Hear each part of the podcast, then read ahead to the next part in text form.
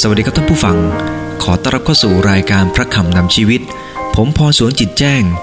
ศิษยิบาลคิดจากตรังจะนำพระวชนะของพระเจ้าไปแบ่งปันให้กับท่านผู้ฟังนะครับ ท่านผู้ฟังที่รักครับ ในอินเทอร์เน็ตนี่นะครับ มีคลิปวิดีโอมากมายที่เกี่ยวกับเรื่องของคนทำอะไรแบบโง่ๆจบลงไม่ค่อยเป็นท่าเท่าไหร่นัก มีอยู่เรื่องหนึ่งนะครับ ที่ดูแล้วหวาดเสียวเหลือเกินครับ คนหนึ่งนะครับ ขับจักรยานแล้วเขามีความรู้สึกว่าเขาอยากจะขับจักรยานแล้วก็ลอยขึ้นไปอยู่บนหลังคาให้ได้ เขาทำเนินลาดขึ้นมาโดยใช้ไม้กระดาน แล้วให้เพื่อนนะครับ ขับรถและตัวเองก็เกาะรถนะครับ เพื่อให้มีความไวพอสมควร เขากะว่าจักรยานนี้จะต้องลอยขึ้นไปอยู่บนหลังคาได้ท่านผู้ฟังทราบไหมครับเขาเกาะรถตู้คันนั้นนะครับ แล้วให้รถตู้ลากเข้าไป พอมาถึงตรงทางลาดที่เขาทำขึ้นไปนะครับ โดยใช้ไม้กระดานนี่นะครับ ท่านผู้ฟังทราบไหมครับเขาลอยขึ้นไปได้ครับ ความเร็วของรถเนี่ยนะครับคือประมาณ 80 กิโลต่อชั่วโมง แล้วเขาก็ลอยขึ้นไปได้ครับแต่ท่านผู้ฟังที่รักครับ ลอยไม่ถึงครับรถจักรยานของเขาแทนที่จะข้ามขึ้นไปอยู่บนหลังคาปรากฏว่าชนตรงขอบหลังคาพอดีครับรถหงายหลังตัวเองตกลงไปครับ ผมก็ไม่ทราบว่าเหตุการณ์หลังจากนั้นจะเป็นอย่างไรบ้าง แต่ที่ดูนั้นเจ็บหนักแน่ครับ นี่มันเกิดขึ้นจากการทำอะไรแบบโง่ๆมีอีกเรื่องหนึ่งนะครับ ผู้ชายสองคนนะครับ ต้องการจะเข้าไปในร้านค้าแห่งหนึ่งนะครับสองคนนี้นะครับเขาก็เอาก้อนหินคว้างกระจก เพื่อจะให้กระจกแตกแล้วจะเข้าไป เพื่อจะไปขโมยของในร้านปรากฏว่าเพื่อนของเขานะครับก็คว้างก้อนหินอย่างรุนแรงเข้าไปที่กระจก ไม่แตกครับ แต่ว่าก้อนหินนั้นสะท้อนและไปชนหน้าของเพื่อน นอนล้มพับไปไอ้เจ้านี้ไม่รู้ครับคว้างต่ออีกก้อนหนึ่ง และก้อนที่สองก็กระดอนมาถูกหน้าตัวเอง ล้มสลบไปอีกคนหนึ่งครับ นี่เป็นกล้องวงจรปิดนั้นเขาจับรูปของทั้งสองคนนี้ไว้ได้ มันเป็นเรื่องที่น่าสงสารทีเดียวครับ เพราะหลายครั้งคนเราทำอะไรโดยไม่คิด แต่ว่ามีบางคนก็เก่งนะครับ ขโมยสองคนเนี่ยเหมือนกัน ได้เข้าไปในร้าน แล้วก็เห็นสเปรย์ตั้งอยู่ ก็เอาสเปรย์เนี่ยนะครับพ่นที่กล้องวงจรปิด ปรากฏว่านั่นไม่ใช่เป็นสเปรย์ที่ทำให้กล้องวงจรปิดทำงานไม่ได้ แต่มันเป็นสเปรย์ล้างเลนครับ ก็เลนก็ใสกว่าเดิม ก็เห็นเขาว่าเขาทำอะไร แม้ว่าเห็นว่าเขาทำอะไร แต่ว่าก็จับไม่ได้ครับ เนื่องจากว่าเขาใส่หน้ากากเขาใช้เวลาหนึ่งชั่วโมง 15 นาทีนะครับ พยายามเปิดเซฟ ขโมยสองคนนี้อ่อนหัดมาก เนื่องจากไม่มีความรู้ในการงัดเซฟ แต่พวกเขาหัวไวนะครับ มีคอมพิวเตอร์อยู่ที่นั่น เขาก็เลยเข้าไปในอินเทอร์เน็ตครับ เปิดในเว็บ Google แล้วก็หาคำว่าจะเปิดเซฟอย่างไร ท่านผู้ฟังทราบไหมครับ หลังจากที่เขาเข้าไปในเว็บนั้นเรียบร้อยแล้ว ก็ลองเปิดตู้เซฟดูครับ และเซฟนั้นก็เปิดไม่ยากเกินไปครับ โกยเงินไปได้ 12,000 ดอลลาร์ ก็หลายแสนอยู่นะครับท่านผู้ฟังที่รักครับ บางคนเนี่ยนะครับ ก็ใช้ปัญญาในทางไม่ถูกต้อง ก่อความเสียหายให้กับคนอื่นได้เหมือนกันท่านผู้ฟังที่รักครับ ที่ใดขาดปัญญา ที่นั่นมีปัญหา ปัญญาในที่นี้ไม่ได้หมายถึงความรู้ทางวิชาการเท่านั้น แต่หมายถึงความรู้ที่สามารถจะคิดและนำไปปฏิบัติให้เกิดประโยชน์ในด้านวิญญาณจิตด้วย สามารถจะแยกแยะระหว่างสิ่งที่ถูกและสิ่งที่ผิด สามารถตัดสินใจอย่างชันฉลาดในสถานการณ์ที่ยากลำบากท่านผู้ฟังที่รักครับ คริสเตียนไม่จำเป็นต้องคลำทางอยู่ในความมืด เพื่อจะสะดุดและพบคำตอบ เพราะพระเจ้าทรงเป็นที่ปรึกษา และเป็นผู้ประทานคำตอบได้เสมอครับ สิ่งที่สำคัญก็คือ พระเจ้าได้ทรงตรัสว่า ผู้ใดขาดปัญญา ก็ให้ผู้นั้นทูลขอจากพระองค์ ผู้ทรงโปรดประทานให้แก่คนทั้งปวง ด้วยพระกรุณาและไม่ได้ทรงตำหนิ แล้วผู้นั้นจะได้รับสิ่งที่ทูลขอ แต่จงให้ผู้นั้นทูลขอด้วยความเชื่ออย่าสงสัย เพราะว่าผู้ที่สงสัยก็เป็นเหมือนคลื่นในทะเล ซึ่งถูกลมพัดซัดไปมา ผู้นั้นจงอย่าคิดว่าจะได้รับสิ่งใดจากพระเจ้าเลย เขาเป็นคนสองใจไม่มั่นคงในทางที่ตนประพฤตินั้นท่านผู้ฟังที่รักครับชีวิตของคนเราเนี่ยนะครับหลายครั้งเราเจอความทุกข์ เราต้องการปัญญาครับ และในพระคัมภีร์ยากอบบทที่ 1 ข้อที่ 5 ถึงข้อที่ 8กำลังสอนเราทั้งหลายนะครับ ให้เข้าใจว่าพระเจ้าพร้อมจะประทานปัญญาให้กับเรา แต่เราต้องขอปัญญาจากพระเจ้า และการที่จะขอปัญญาจากพระเจ้าได้นั้น จะต้องมีข้อแม้ 3 เรื่องด้วยกัน เรื่องแรกก็คือถ่อมใจ เรื่องที่ 2 คือมั่นใจ และเรื่องที่ 3 ก็คือบริสุทธิ์ใจ ถ้าไม่ถ่อมใจพระเจ้าก็ไม่ประทานให้ ถ้าไม่มั่นใจในการขอ พระเจ้าก็จะไม่ทรงประทานให้ และถ้าไม่บริสุทธิ์ใจ ไม่มีใจที่บริสุทธิ์ พระองค์ก็จะไม่ทรงตอบด้วยเช่นเดียวกันนะครับ เราจะมีกลับมาดูทีละเรื่องด้วยกันครับ ประการที่หนึ่งก็คือคำว่าถ่อมใจ พระคัมภีร์ในยากอบบทที่หนึ่งข้อที่ 5 ได้กล่าวว่า ถ้าผู้ใดในพวกท่านขาดสติปัญญาคำว่าขาดในที่นี้หมายถึงรู้สึกว่าตัวเองบกพร่อง ยอมรับว่าตัวเองนั้นมีไม่เพียงพอคำว่าขาดนี่นะครับ ในภาษาเดิมใช้คำว่าไลโพ ซึ่งหมายถึงล้มเหลวหลายครั้งเราต้องยอมรับว่าเราเองนั้นไม่ได้รู้ทุกเรื่อง แต่ท่านผู้ฟังที่รักครับ บางคนก็ไม่รู้ว่าตัวเองขาด บางคนคิดว่าตัวเองเข้าใจและมีความรู้อย่างเพียงพอ จนบางครั้งพระเยซูคริสต์เจ้าจำเป็นต้องทำบางอย่างเพื่อเขาจะรู้ว่า เขาเองนั้นไม่ได้ฉลาดซะทุกเรื่อง ในลูกาบทที่ 18เนี่ยนะครับ มีขุนนางคนหนึ่งมาหาพระเยซูคริสต์ทูลถามพระองค์ว่าท่านอาจารย์ทำอย่างไรจึงจะได้ชีวิตนิรันดร์ในข้อที่ 20 พระเยซูคริสต์เจ้าก็ทรงตรัสว่า ท่านรู้จักบัญญัติซึ่งบอกว่า อย่าลูกบเวณี อย่าฆ่าคน อย่าลักทรัพย์ อย่าเป็นพยานเท็จจงให้เกียรติบิดามารดา ผู้ชายคนนั้นก็ทูลตอบพระองค์ว่าข้าพระองค์ถือรักษาข้อเหล่านี้ไว้ทุกอย่างแล้ว ข้อ 22 พระเยซูคริสต์เจ้าทรงได้ยินดังนั้น จึงตรัสกับเขาว่า ท่านขาดอย่างหนึ่ง จงไปขายบรรดาสิ่งของที่มีอยู่ แจกจ่ายให้กับคนยากจน แล้วตามเรามาเป็นสาวกของเรา ท่านจึงจะเข้าในสวรรค์ได้ ท่านผู้ฟังที่รักครับ พอผู้ชายคนนี้ได้ยินปั๊บก็โศกเศร้าทันทีครับ เพราะเขาเป็นคนมั่งมีมากหลายครั้งทีเดียว หลายคนคิดว่าตัวเองนั้นสามารถจะเป็นคนดีรอบคอบ และความดีของตัวเองก็มากเพียงพอจะเข้าสู่สวรรค์ได้ แต่พระเยซูคริสต์เจ้าสกิดให้เห็นว่า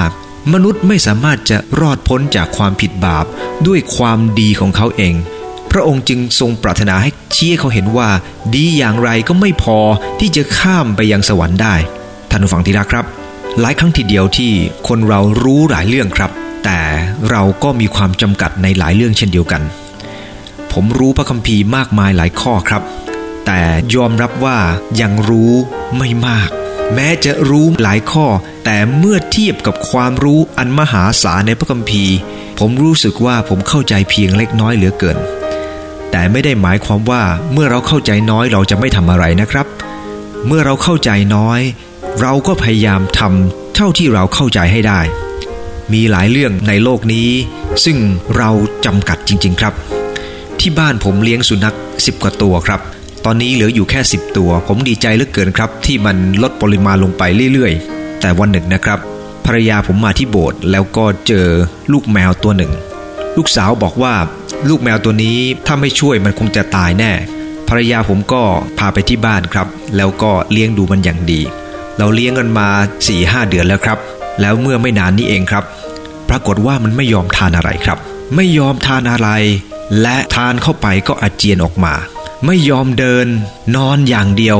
ภรรยาผมตกใจครับ ผมก็บอกว่านี่นะ พาไปหาหมอซะ เพราะว่าเดี๋ยวถ้าเกิดมันเป็นอะไรไป เดี๋ยวผมต้องมานั่งปลอบใจคุณอีก วันเสาร์ภรรยาก็พาไปหาหมอครับ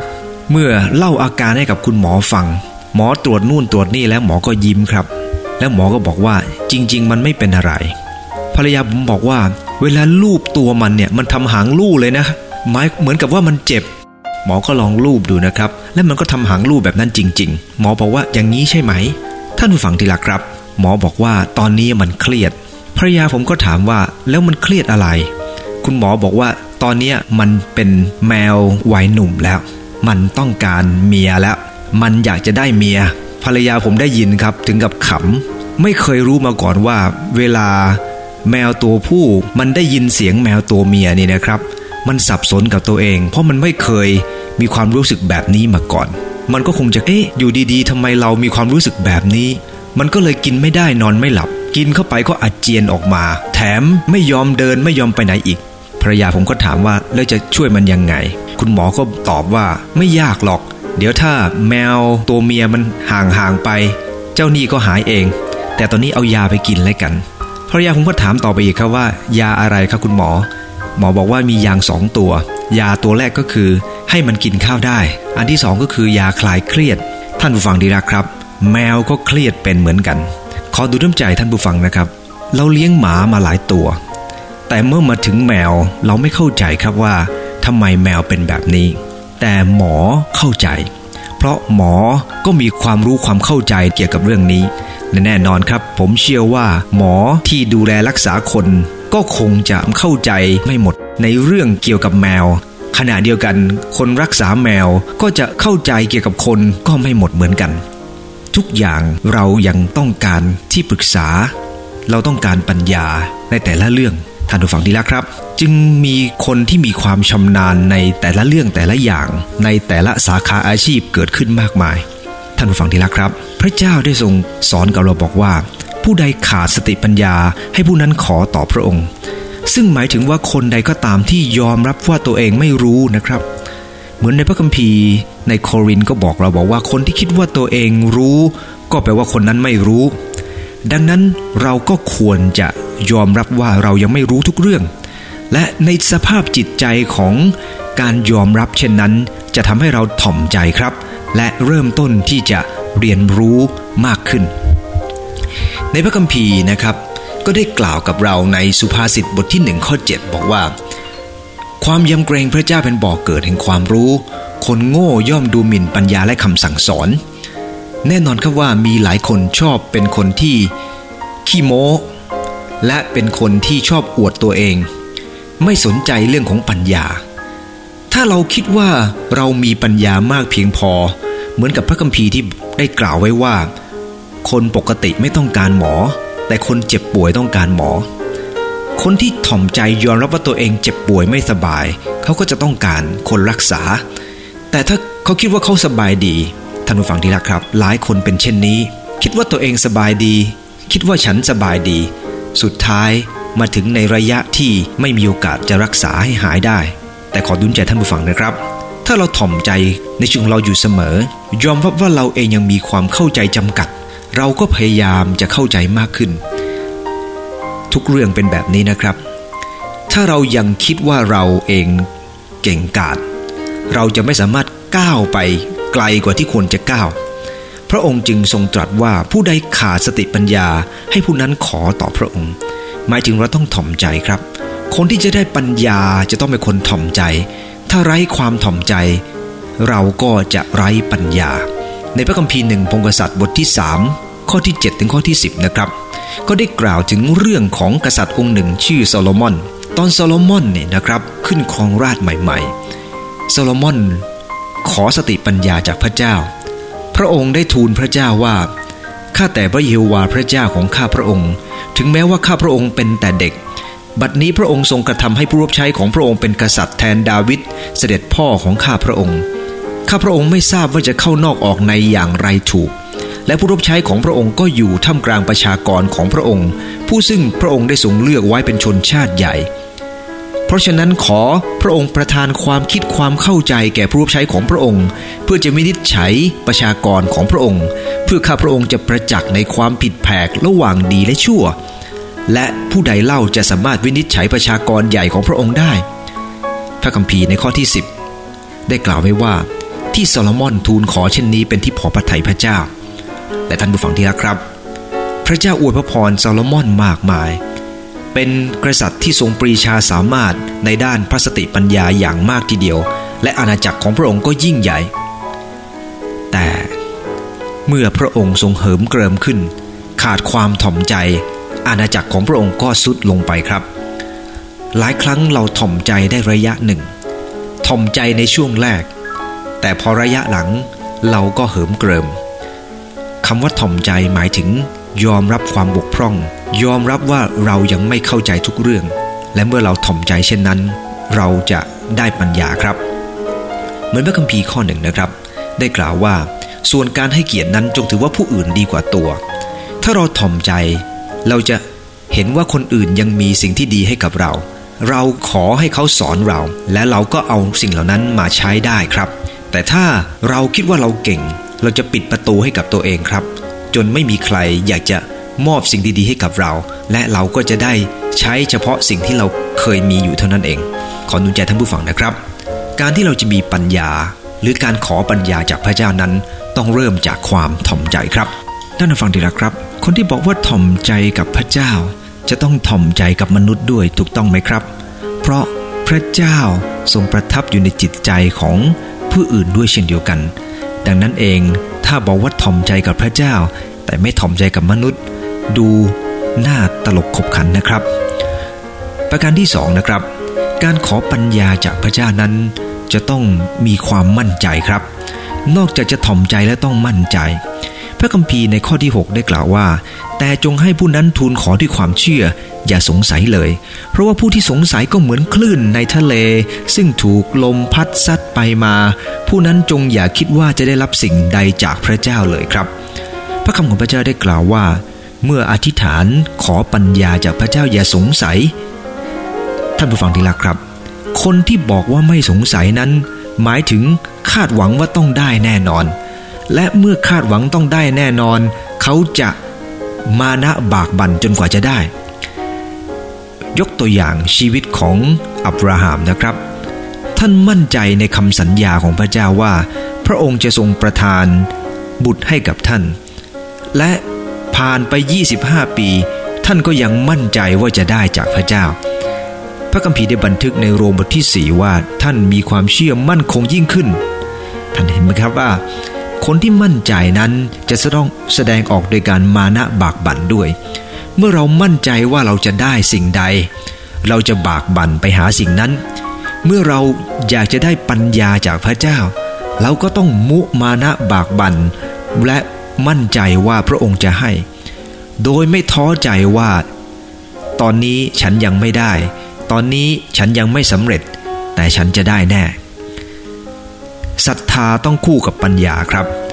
หากมีศรัทธามาก โดยที่ไม่มีปัญญา มันจะเป็นคนขาดเหตุผล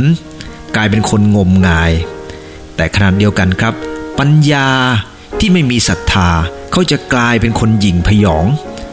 ทำให้การปฏิบัติงานของเขาไม่สามารถก้าวหน้าไปได้ ดังนั้นศรัทธาหรือความเชื่อต้องคู่กับปัญญา และปัญญาต้องคู่กับศรัทธาอยู่เสมอครับ ระเจ้าทรงปรารถนาให้เรามีปัญญาที่มีศรัทธา มีความเชื่อมั่น ท่านฟังที่รักครับ มีผู้ชายคนหนึ่ง เขาเอกซื้อวัวมาตัวหนึ่งในราคา 5,000 บาท และบอกกับเจ้าของวัวบอกว่าจะเอาเงินมาใช้ให้ แต่ปรากฏว่าซื้อไปได้เพียงไม่กี่วันก็เกิดอุบัติเหตุและวัวก็ตายครับ ไม่รู้จะเอาเงินไปใช้หนี้อย่างไรท่านฟังที่รักครับ เขาก็ไปขอคำปรึกษาจากคนคนหนึ่งนะครับ คนนี้ก็บอกให้เขาไปทำฉลากขายสิ เพราะว่าเงินที่เขาจะต้องเอาไปคืนเนี่ยเขายืมมาด้วย ต้องเสียดอกด้วย ขายเนื้อวัวที่ตายไปก็คงจะไม่พอกับค่าดอกด้วย ดังนั้นเองลองทำฉลาก และลองไปขายโดยบอกว่า ต้องการซื้อวัวทั้งตัวในราคา 50 บาทไหมท่านผู้ฟังที่รักครับ แม้จะดูไม่ค่อยจะดีเท่าไหร่นัก แต่มันก็เป็นทางออกที่ดีที่สุดครับ เขาก็เลยทำเช่นนั้นครับ ท่านผู้ฟังที่รักครับ เขาทำฉลากขึ้นมา 200 ใบ ใบละ 50 บาท ถ้า 200 ใบนั้นขายได้หมดก็จะได้ 10,000 บาท เขาจะได้กำไรจากการขายวัวด้วย เขาก็ทำเช่นนั้นครับ เมื่อเขาได้ปัญญามาแบบนั้น เขาก็ทำฉลากออกขายครับ และเขาก็ได้เงินมาใช้หนี้และก็มีเงินเหลือ ที่จะทำอย่างอื่นต่อไป จึงขอดุลใจท่านผู้ฟังว่า ในการที่เราเองนั้นได้รับปัญญามา เราก็ต้องแสดงออกในการกระทำด้วยความมั่นใจด้วย มั่นใจในการขอและมั่นใจที่จะทำไม่ใช่เมื่อมั่นใจในการขอ พระองค์ประทานปัญญาให้แล้ว เราก็เก็บเอาไว้ไม่ยอมทำออกมา ความมั่นใจนั้นต้องมีการแสดงออกครับ คนที่มั่นใจและไม่มีการแสดงออกนั้นไม่เรียกว่ามีศรัทธา เมื่อมั่นใจว่าได้รับ จะต้องมีการแสดงออกท่านผู้ฟังที่รักครับ หลายครั้งทีเดียวที่เราถูกซัดไปซัดมา อะไรเป็นตัวซัดเราไปมาตลอดเวลาครับ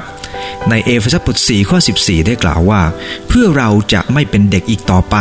ถูกซัดไปซัดมาหันไปเหมา ด้วยลมปากแห่งคำสอนทุกอย่าง และด้วยเล่ห์กลของมนุษย์ตามอุบายอันเป็นการฉลาดล่อลวง ตามอุบายฉลาดอันเป็นการล่อลวง จะสังเกตว่า หลายคนนั้นไม่มั่นใจเพราะถูกหลอก หลายคนถูกหลอกมากเกินไปจนขาดความมั่นใจ ท่านผู้ฟังที่รักครับ ถ้าเราต้องการปัญญาจากพระเจ้า เราต้องมุ่งไปยังปัญญาคำว่ามั่นใจคือมุ่งไปยังสิ่งนั้น ไม่ใช่ไปฟังสิ่งที่คล้ายๆกัน ท่านผู้ฟังที่รักครับ ไม่งั้นเราจะไม่มีการพบคำตอบแน่นอน เราต้องมุ่งไปยังปัญญา ถ้าเรามัวมุ่งไปยังที่อื่น เราจะพลาดจากปัญญานั้น ท่านผู้ฟังที่รักครับ หลายครั้งทีเดียวที่หลายคนจะต้องมุ่งไปยังเป้าหมาย แต่พลาดจากเป้าหมาย เพราะมีอย่างอื่นทำให้เขวไปครับ จึงขอดุลใจท่านผู้ฟังนะครับ ความมั่นใจคือการมุ่งไป มั่นใจจะต้องพุ่งไปที่นั่น ถ้าท่านผู้ฟังต้องการปัญญา ท่านผู้ฟังมั่นใจพุ่งไปยังปัญญา ท่านผู้ฟังจะได้ปัญญา นอกจากจะมีความถ่อมใจแล้ว ขอมั่นใจพุ่งไปยังสิ่งนั้นครับ โดยเฉพาะอย่างยิ่งถ้าผู้ใดพุ่งไปยังพระเจ้า ผู้นั้นจะรับปัญญาจากพระเจ้า ซึ่งเป็นยาที่ทำให้เราเองนั้น สามารถจะแยกแยะว่าสิ่งใดถูกต้อง และสามารถจะนำมาแก้ไข วิกฤตการณ์ในชีวิตนำมาตัดสินใจอย่างถูกต้องต่อไปครับท่านผู้ฟัง นั่นคือประการที่สองครับ การขอปัญญาจากพระเจ้าต้องมีความมั่นใจด้วยครับ ท่านผู้ฟังที่รักครับ ประการที่สามเนี่ยนะครับ การขอปัญญาจากพระเจ้านะครับ ก็ต้องมีความบริสุทธิ์ใจ ผมผ่านไปสองประการนะครับ ประการที่หนึ่งก็คือ การขอปัญญาจากพระเจ้าต้องมีความถ่อมใจ ประการที่สองการขอปัญญาจากพระเจ้าต้องมีความมั่นใจ และประการที่สามการขอปัญญาจากพระเจ้าต้องมีความบริสุทธิ์ใจครับในพระคัมภีร์ในยากอบบรรหนึ่งข้อที่ 8 ได้กล่าวไว้ว่า เขาเป็นคนสองใจไม่มั่นคงในบรรดาทางที่ตนประพฤตินั้น พระคัมภีร์กำลังกล่าวว่าอย่างไงครับกำลังกล่าวว่าคนที่เป็นคนสองใจ ไม่มั่นคงในทางประพฤติของตัวเองนั้น จะไม่มีโอกาสรับปัญญาจากพระเจ้าสำหรับพระเจ้าปัญญาของพระองค์เป็นปัญญาที่บริสุทธิ์ ดังนั้นคนสองใจคนสองใจคืออะไรครับ ในพระคัมภีร์ยากอบบทที่ 4 ข้อที่ 8 ก็ได้อธิบายบอกว่า ท่านทั้งหลายจงเข้าใกล้พระเจ้า พระองค์จะเสด็จมาใกล้ท่าน คนบาปทั้งหลายเอ๋ยจงชำระมือให้สะอาด คนสองใจจงชำระใจของตนให้บริสุทธิ์ ดังนั้นพระคัมภีร์ตอนนี้กำลังกล่าวถึงว่า คนสองใจนั้นก็คือคนที่มีจิตใจที่ไม่บริสุทธิ์นั่นเอง จิตใจที่จะเอ็นเอียงไปยังความผิดความบาป เหมือนพระคัมภีร์เยเรมีบทที่ 4 ข้อ 14 ได้กล่าวว่ากรุงเยรูซาเล็มเอ๋ยจงล้างใจของเจ้าให้พ้นจากความชั่วร้าย เพื่อเจ้าจะรอดได้จากความคิดชั่วร้ายของเจ้า ซึ่งสิงอยู่ในใจของเจ้าท่านผู้ฟังที่รักครับ ขอดูน้ำใจว่าในหลายครั้งทีเดียวที่พระเจ้ากำลังสอนเราบอกว่า พระเจ้าไม่ต้องการคนที่มีจิตใจที่เต็มไปด้วยความชั่วร้าย เพราะความชั่วนั้นเป็นตัวบังพระพักของพระเจ้าครับ พระองค์ไม่ได้ยินเรา พระองค์จะไม่ตอบเรา ปัญญาของพระเจ้าเป็นปัญญาแห่งความบริสุทธิ์ การขอปัญญาอย่างถูกต้องจากพระเจ้าต้องมีความบริสุทธิ์ใจท่านผู้ฟังที่รักครับ คนที่จะได้ปัญญานอกจากจะถ่อมใจ นอกจากมุ่งมั่น ที่จะได้รับสิ่งนั้นอย่างเต็มที่เต็มกำลัง เราต้องบริสุทธิ์ใจครับ ไม่เช่นนั้นปัญญาที่ได้มาจะไม่มีโอกาสทำในสิ่งที่เป็นประโยชน์ งานใดก็ตามที่ทำแล้วไม่เป็นประโยชน์ ให้กับคนอื่นไม่เป็นพระพร งานนั้นไม่ใช่มารพิษเป็นปัญญาครับ มันเป็นงานที่เห็นแก่ตัวสำหรับพระเจ้าพระองค์ไม่ได้เน้นปัญญาเช่นนั้น ปัญญาของพระเจ้า ถ้าเรามีการศึกษาในพระคัมภีร์ยากอบ เราจะรู้ว่าปัญญาของพระเจ้านั้นบริสุทธิ์ สักวันหนึ่งเราจะศึกษาพระคัมภีร์ยากอบในบทต่อไปนะครับ แต่วันนี้เนื่องจากเวลาเรามาดูด้วยกัน ในพระคัมภีร์มัทธิวบทที่ 6 ข้อ 24 ครับ พระคัมภีร์ได้บันทึกว่า ไม่มีผู้ใดเป็นข้าสองเจ้าบ่าวสองนาย เพราะจะชังนายข้างหนึ่ง และจะรักนายอีกข้างหนึ่งก็ไม่ได้ จะนับถือนายฝ่ายหนึ่ง และจะดูหมิ่นนายอีกฝ่ายหนึ่ง จะปฏิบัติพระเจ้าและปฏิบัติเงินทองก็ไม่ได้สำหรับพระเจ้านั้นการที่จะเอาพระเจ้าด้วย และจะเอาเงินทองด้วยก็ไม่ได้ หมายความว่าเราหาเงินหาทองไม่ได้อย่างนั้นหรือ เปล่าครับ แต่กำลังหมายความว่าการที่เรามีจิตใจมุ่งหมายไปกับพระเจ้า เราจะมุ่งไปกับเงินไม่ได้ เพราะเมื่อเราเอาเงินเป็นจุดประสงค์หลัก เราจะทำอะไรเพื่อเงินเราก็ทำได้ แต่ถ้าเอาพระเจ้าก่อนแล้ว เราจะไม่มุ่งไปหาเงินครับ มันจะมุ่งไปยังพระพรก่อน ท่านผู้ฟังที่รักครับ ในห้องชั้นบนวันที่ 9 ปี 09 นะครับ ผู้ชายคนหนึ่งอายุเกือบ 18 ปีแล้ว คืนนั้นเขาเองนั้นได้มีประสบการณ์ใหม่กับพระเจ้า เขาก่อนหน้านั้นนะครับเขาอยู่ในแก๊งจักรยานยนต์ และเขาก่อความลำคาญให้กับคนอื่นจำนวนมากมายทีเดียวครับ แต่เมื่อเข้าไปนั่งฟังคำของพระเจ้า ผู้ชายคนที่ชื่อว่าโทมัสอาร์โอบินนะครับอยู่ในเทนเนสซี เขาฟังคำของพระเยซูคริสต์เจ้าในวันนั้น เขาตัดสินใจครับว่า เขาจะออกจากแก๊งนั้นและเปลี่ยนแปลงชีวิต ให้เรื่องผู้ฟังทราบไหมครับ ตอนนั้นเขามีจิตใจที่เป็นเหมือนคนสองใจ คือเขาอยากจะดำเนินชีวิตแบบเดิมต่อไป แต่อีกใจหนึ่งก็อยากจะดำเนินชีวิตตามทางใหม่ที่นักเทศได้กล่าว และเขาตัดสินใจครับว่า เขาจะ เลือกเดินทางใหม่ ท่านผู้ฟังที่รักครับ ตั้งแต่วันนั้นเป็นต้นมา ชีวิตของเขาเริ่มเป็นพรให้กับคนที่อยู่รอบข้าง จากที่เคยสร้างความลำคาญกลับกลายเป็นพร นี่เป็นปัญญาอย่างหนึ่งนะครับ ที่เขาได้รับจากพระเจ้า พระเจ้าสามารถประทานปัญญากับเราในการดำเนินชีวิตเมื่อเรามีเป้าหมายที่ถูกต้อง เพราะเป้าหมายของเราคือความบริสุทธิ์ใจ ในพระคัมภีร์ คนที่มีจิตใจที่ไม่บริสุทธิ์ พระเจ้าก็จะไม่อวยพระพร ผมยกตัวอย่างกษัตริย์โซโลมอนไปแล้วนะครับ ตอนที่พระองค์ทรงมีความบริสุทธิ์ใจกับพระเจ้า พระองค์อวยพระพรเขามากมายครับ และพระองค์ใช้ปัญญานั้นในทางที่ถูกต้อง แต่หลังจากที่พระองค์ได้ทรงทำสิ่งที่ไม่ถูกต้องนะครับแทนที่จะเอาปัญญาของพระเจ้า กลับไปมุ่งหาราคะตัณหาของโลกนี้ อาณาจักรของพระองค์ก็ซบเซาลงมา ความไม่บริสุทธิ์ใจสำหรับพระเจ้าเป็นเรื่องใหญ่มาก เพราะปัญญาของพระเจ้านำมาถึงความชื่นชมยินดี เป็นปัญญาที่บริสุทธิ์ท่านผู้ฟังดีรักครับ ในสุดีบทที่ 119 ข้อ 113 ได้กล่าวว่า ข้าพระองค์เกลียดชังคนสองใจ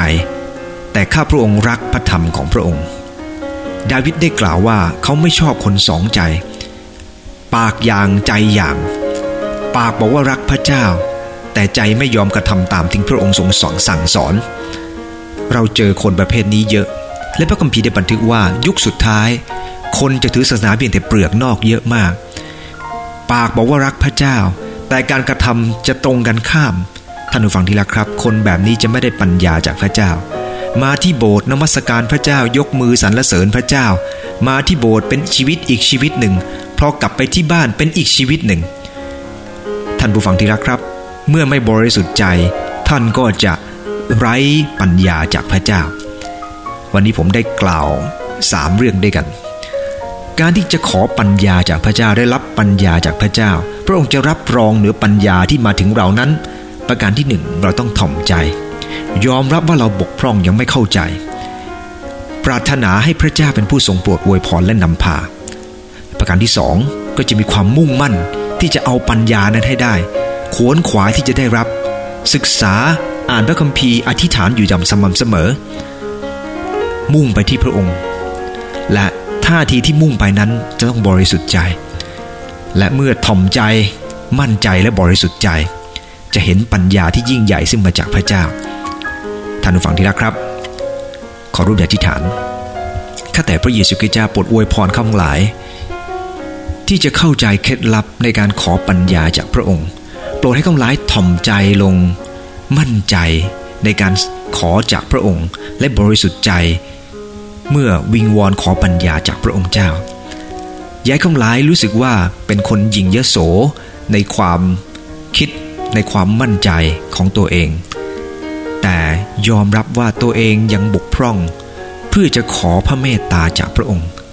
ขอบคุณพระองค์ที่พระองค์ให้ข้าพเจ้ารู้สึกตัวเองบกพร่อง เพื่อจะได้พึ่งพระองค์มากขึ้น และพึ่งคนที่อยู่รอบข้างมากขึ้น โปรดให้ข้าพงหลายเป็นคนที่บริสุทธิ์ใจ เพื่อปัญญาที่พระองค์ประทานให้จะสามารถรักษาพระพรอยู่ได้นานๆ จะไม่เสียไป แต่จะเกิดผลมากมายหลายสิบเท่า จึงอธิษฐานด้วยกันขอบคุณพระองค์ในพระนามพระเยซูคริสต์เจ้า อาเมน ขอบใจพรทุกท่านครับ